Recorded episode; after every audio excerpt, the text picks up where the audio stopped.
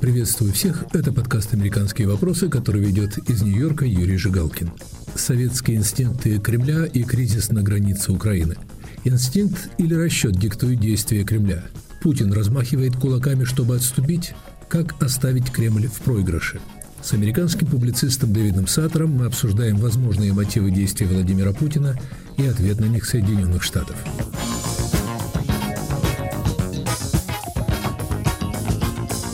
Империя возвращается, длинная тень Советского Союза. Россия пытается перекроить карту послевоенного мира.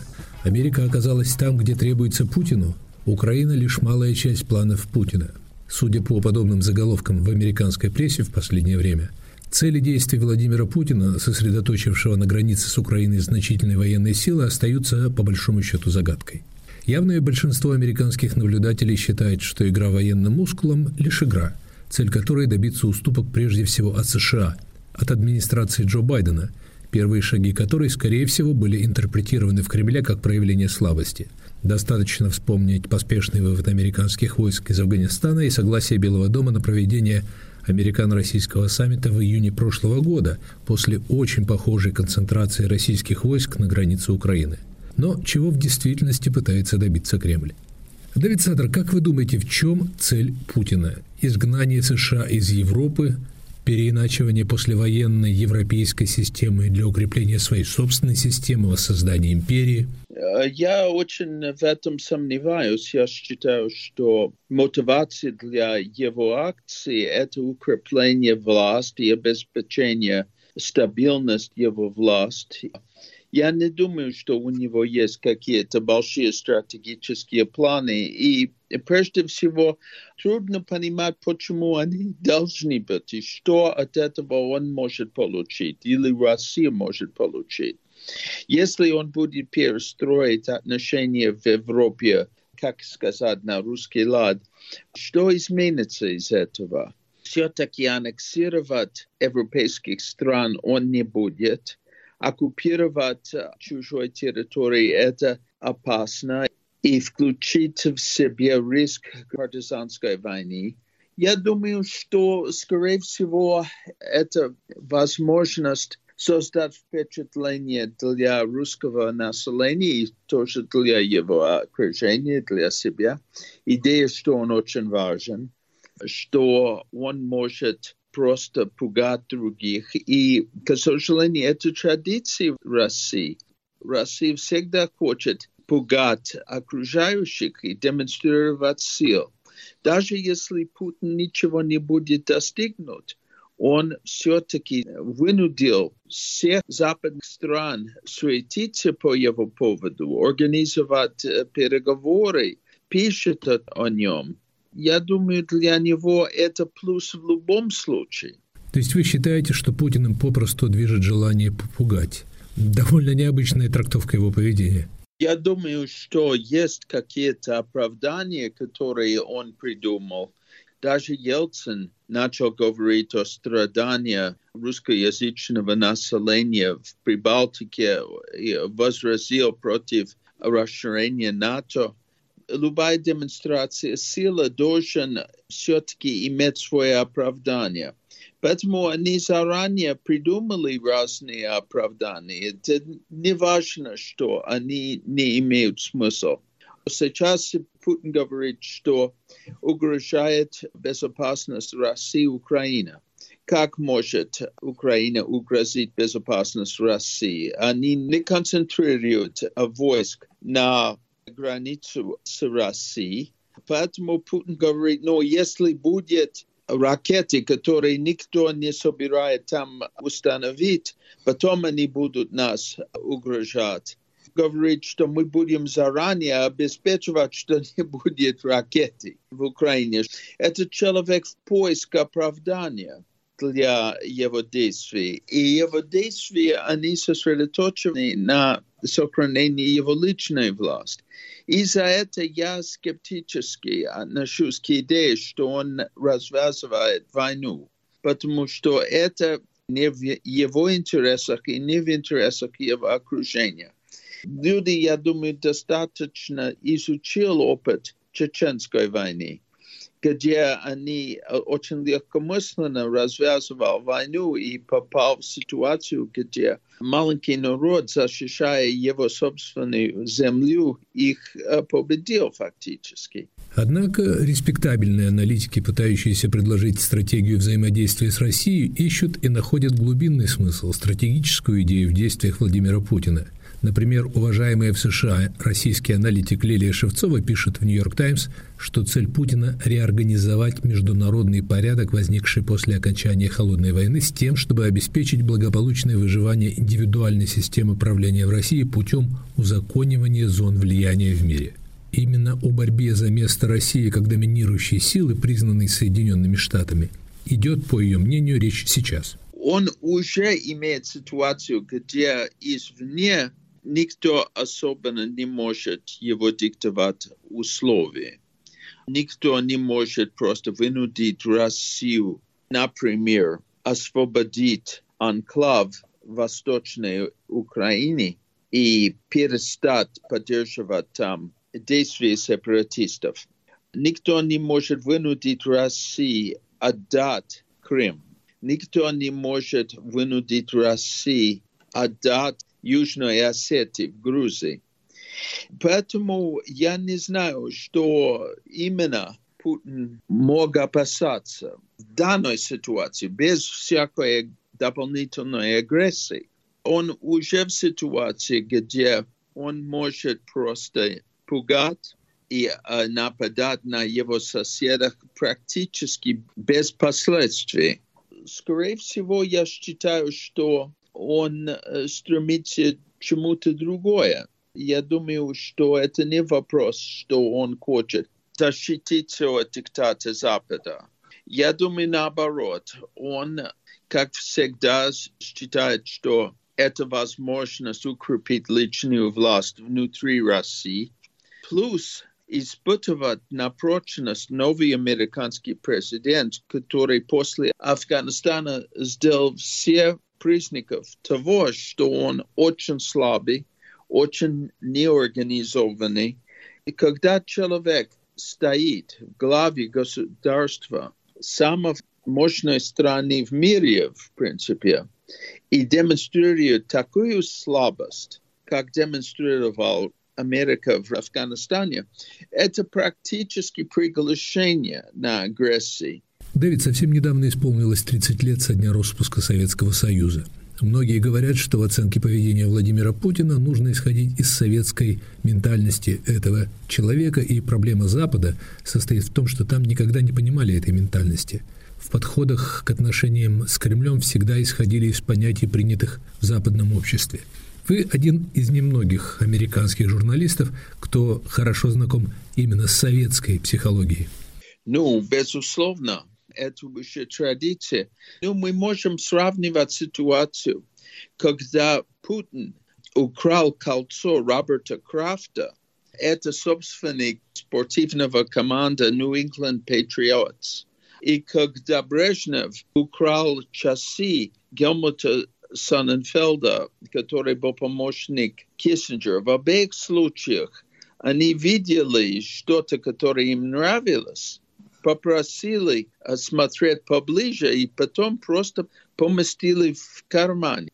Это поразительное сходство поведения, которое свидетельствует, что у русских лидеров фактически очень глубоко советской психологии, даже несмотря на изменения в условиях. Давид, не кажется ли вам, что вы делаете серьезные выводы в общем из анекдотичного эпизода, когда Владимир Путин положил в карман кольцо, которое, согласно американской прессе, Роберт Крафт дал ему, грубо говоря, поддержать? Воровство – это был один из аспектов советской психологии, потому что в ситуации, где собственность была коллективная, никто не уважал собственность другого человека, личная собственность другого человека.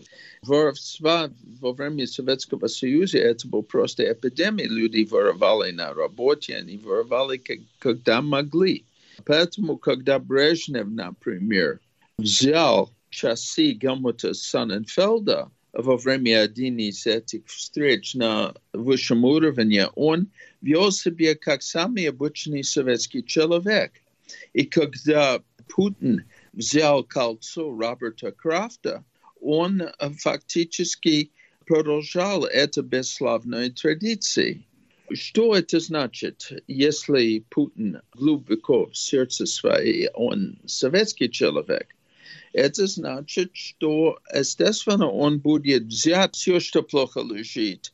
И если есть какая-то возможность пугать, например, такого человека, как Байден, он будет использовать это, чтобы попробовать, что он может изъять от этого. Моя интерпретация сейчас, что именно так он делает. Стараться пугать, создать видимость войны, это другое, чем в самом деле развязать войну. Да, большинство американских наблюдателей, судя по всему, не верят в то, что Кремль решится напасть на Украину, хотя уже несколько исследовательских организаций обнародовали предположительный сценарий такого вторжения. Если будет война, ситуация становится очень предсказуемая. Ситуация уже не такой беспроигрышной, как это было, когда он только угрожал. Особенно если Путин имеет идею оккупировать украинскую территорию, потому что это практически обеспечивает партизанскую войну.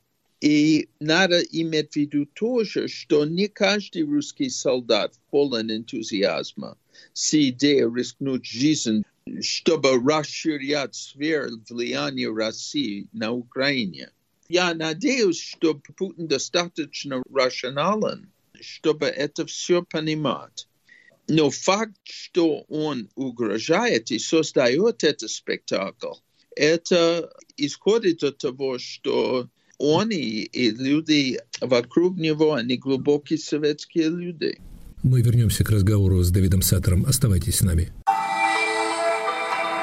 Привет, я журналист «Радио Свобода» Александр Гостев, который побывал почти в 70 странах. Там везде и всегда происходят интереснейшие события, влияющие и на нас с вами. Как именно? Об этом подкаст «Атлас мира». Я делаю его вместе с моим коллегой Ярославом Шимовым, знатоком Европы. Слушайте и подписывайтесь в агрегаторах подкастов в Apple, Google, Spotify и в других приложениях.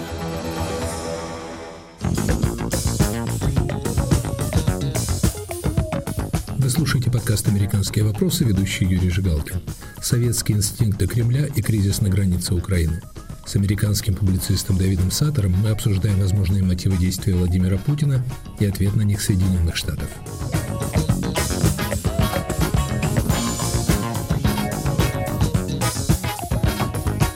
Дэвид, какой штрих в вашу картину поведения Владимира Путина добавляет его профессиональное прошлое сотрудника КГБ?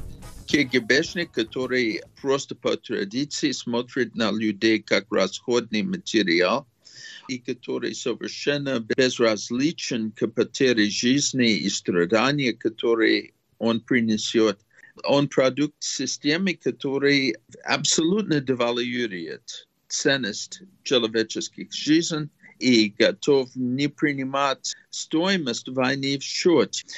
Но что, я думаю, будет считать, и считать очень тщательно, это настолько военная агрессия может угрозить его собственной власть.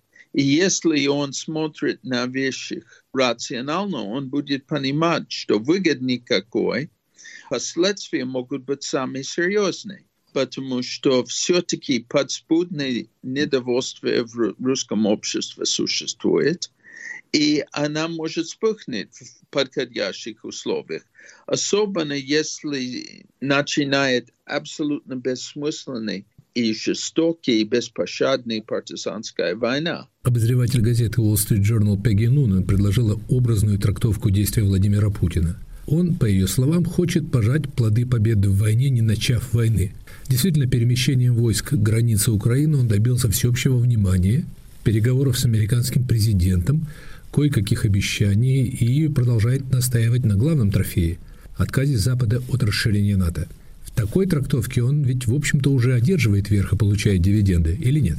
Он так и старается делать, но я не уверен, что дивиденды будут такие грандиозные, как он, наверное, бы хотел. Но такая попытка, конечно, есть. В любом случае он выиграет с русским населением, если не будет война. Если он великодушно решит просто прекратить конфронтацию, и все на Запад выражают благодарность за это, он еще раз показал, настолько он какой-то большой лидер. И в глазах многих русских это будет плюс. Раз он демонстрировал сил, никакая война не была. В дополнение к этому западные страны что-то ему дают, это все абсолютно выигрыш, и он, он может считать себя очень успешным. В чем слабость Запада в этой ситуации, что они так быстро хотят вести переговоры, как будто бы эти переговоры могут что-то достигнуть. Вместе просто вооружить украинцев и дать им все, что можно, чтобы себя защитить. Дэвид, может опыт противостояния и взаимодействия с Советским Союзом предложить сегодня какой-то урок? Ведь почти все брежневское 20-летие Запад сотрудничал с СССР в рамках так называемой разрядки или детанта, который кончился вторжением СССР в Афганистан. Там был немножко другой подход. Все-таки они уверяли, что мы друзья, но вели себя иначе. Они организовали отношения, которые были выгодны Советскому Союзу, старались без прямой конфронтации расширить их глобальную сферу влияния в третьем мире и, естественно, захватить Афганистан.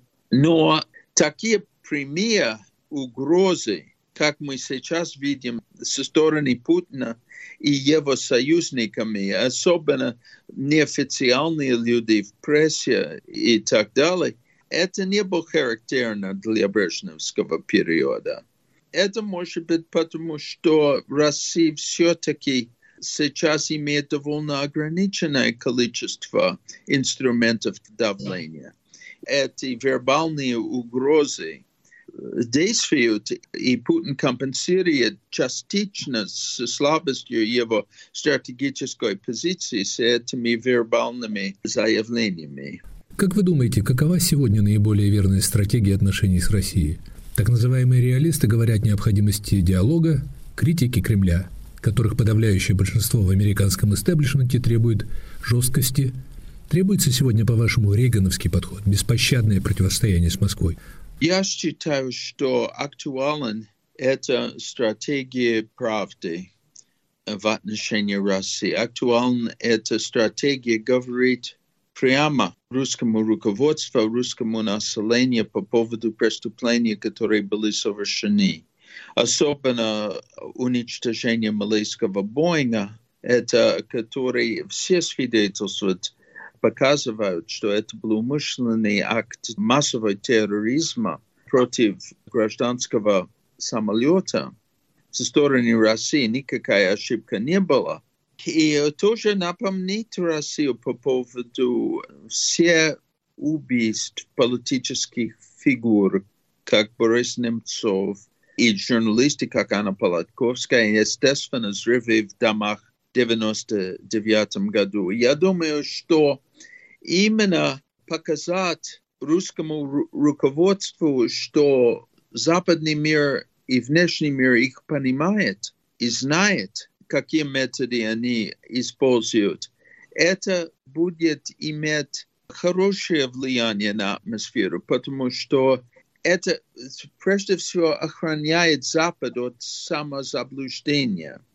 И плюс уже будет лимитировать планы русской стороны, потому что они будут знать, что они не могут обмануть, они не могут создать ложное впечатление, что их мотивация просто на виду.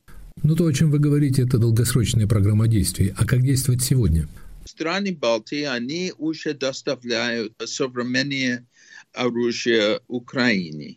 Это хороший подход. Между прочим, никто более уязвимый, чем страны Балтии, русской агрессии в мире нет. Но они все-таки демонстрируют твердость по сравнению с другими странами Запада и понимают, что чем более готова Украина защитить себя, как меньше будет возможность внешней агрессии. Западные страны, они боятся провоцировать Путина, но они немножко нехорошо читают его ментальность. Это не будет провоцировать Путин, если Украина становится более боеспособной. Это будет дать ему пищу для мышления и довольно серьезно по поводу риски, который он сам подвергает, если он будет начать бессмысленную войну. Переговоры могут принести положительный результат, ведь все согласны с тем, что говорить лучше, чем воевать. Я считаю, что это совершенно не нужно. Ничего от этих переговоров не будет. Если Путин решит не начать войну, это не из-за этих переговоров. Переговоры просто дают возможность для него изъять какой-то выгоду от кризиса, который он сам создал. И я бы занимался сдерживанием конкретно, выражить украинцев, дать им всякую помощь, и уже начать санкции против России на базе того, что они угрожают соседнего государства. Строго-то говоря, Кремль не угрожает Украине. Наоборот, из Москвы слышатся заявления о том, что мы не собираемся воевать с Украиной. Это вопрос интерпретации. Путин может сказать все, что угодно, но мы свободны интерпретировать концентрацию войск на границе с Украиной как угроза и действовать в соответственном образе. Давид, как вы думаете, в теории существует возможность разрешения этого кризиса? Я думаю, что ничего особенного будет решено, если не будет война. Это только значит, что напряженность продолжается в другом форме с другими тактиками, или что ситуация возникнет опять через какие-то месяцы потому что мы видим уже там, в зоне конфликта, как русские возобновляют конфликт или потом утихает, и потом возобновляют. Они имеют интерес создания и сохранения напряженности. Я думаю, что даже если будут какие-то уступки со стороны Запада, и если нынешний кризис будет, ну, по крайней мере, временно решен, что будет новые предлоги, потому что все-таки русское руководство чувствует его нравственной психологической изоляции и настолько ненадежна поддержка населения. Россия страна очень непредсказуемая. Общественное мнение может меняться очень быстро. Поэтому они создают и будут создают эти проблемы. Но это в интересах самосохранения. Если я вас правильно понимаю, вы считаете, что Владимир Путин практически в любом случае выйдет, если не победителем, то, по крайней мере, получит перевес в результате этого очередного созданного им кризиса. Возможно ли его превратить в проигравшего? Раз он создал этот кризис, он в определенном смысле контролирует ход событий чтобы он проигрывал в этой ситуации, он должен проигрывать в настоящей войне, которой никто не хочет. Ну, это типичный американский подход. Путин создал такую ситуацию, где даже самый слабый американский президент не мог уступить ему по поводу его требования. Единственное, что он может получить это переговоры и, может быть, какие-то второстепенные уступки, которые он может рекламировать как победа.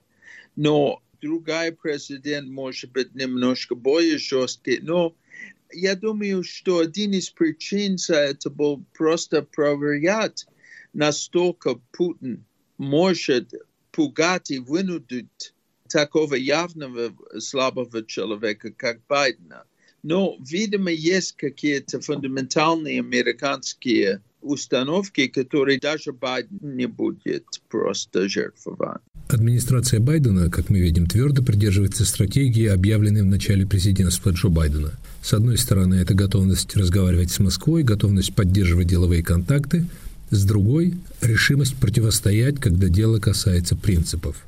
Мы видим, что самая, пожалуй, дерзкая попытка Путина испытать НАТО на прочность провалилась. Что вы думаете об эффективности такого подхода? Как вы думаете, перегибает сейчас Кремль палку, подвергая себя риску, скажем, жесточайших санкций или иных неприятных для него последствий? Ну, он мало чего рискнует, потому что он имеет дело с людьми миролюбивыми украинские войска не будут оккупировать часть России. Они не будут сосредоточивать войск на границу с Россией. Они не будут подходить на Москву. Поэтому я думаю, что в этой ситуации, будучи агрессор и, или потенциальный подстригатель войны, он мало рискует, потому что он имеет дело с людьми, которые совершенно не интересованы в войне и, и хотят это избегать. Это был подкаст «Американские вопросы», который вел из Нью-Йорка Юрий Жигалкин советские инстинкты Кремля и кризис на границе Украины. Инстинкт или расчет диктует действия Кремля. Путин размахивает кулаками, чтобы отступить. Как оставить Кремль в проигрыше? С американским публицистом Дэвидом Саттером мы обсуждали возможные мотивы действия Владимира Путина и ответ на них Соединенных Штатов. Слушайте нас в эфире на сайте Радио Свобода. Подписывайтесь на мой подкаст на iTunes, Google Podcasts, Яндекс.Music. До встречи.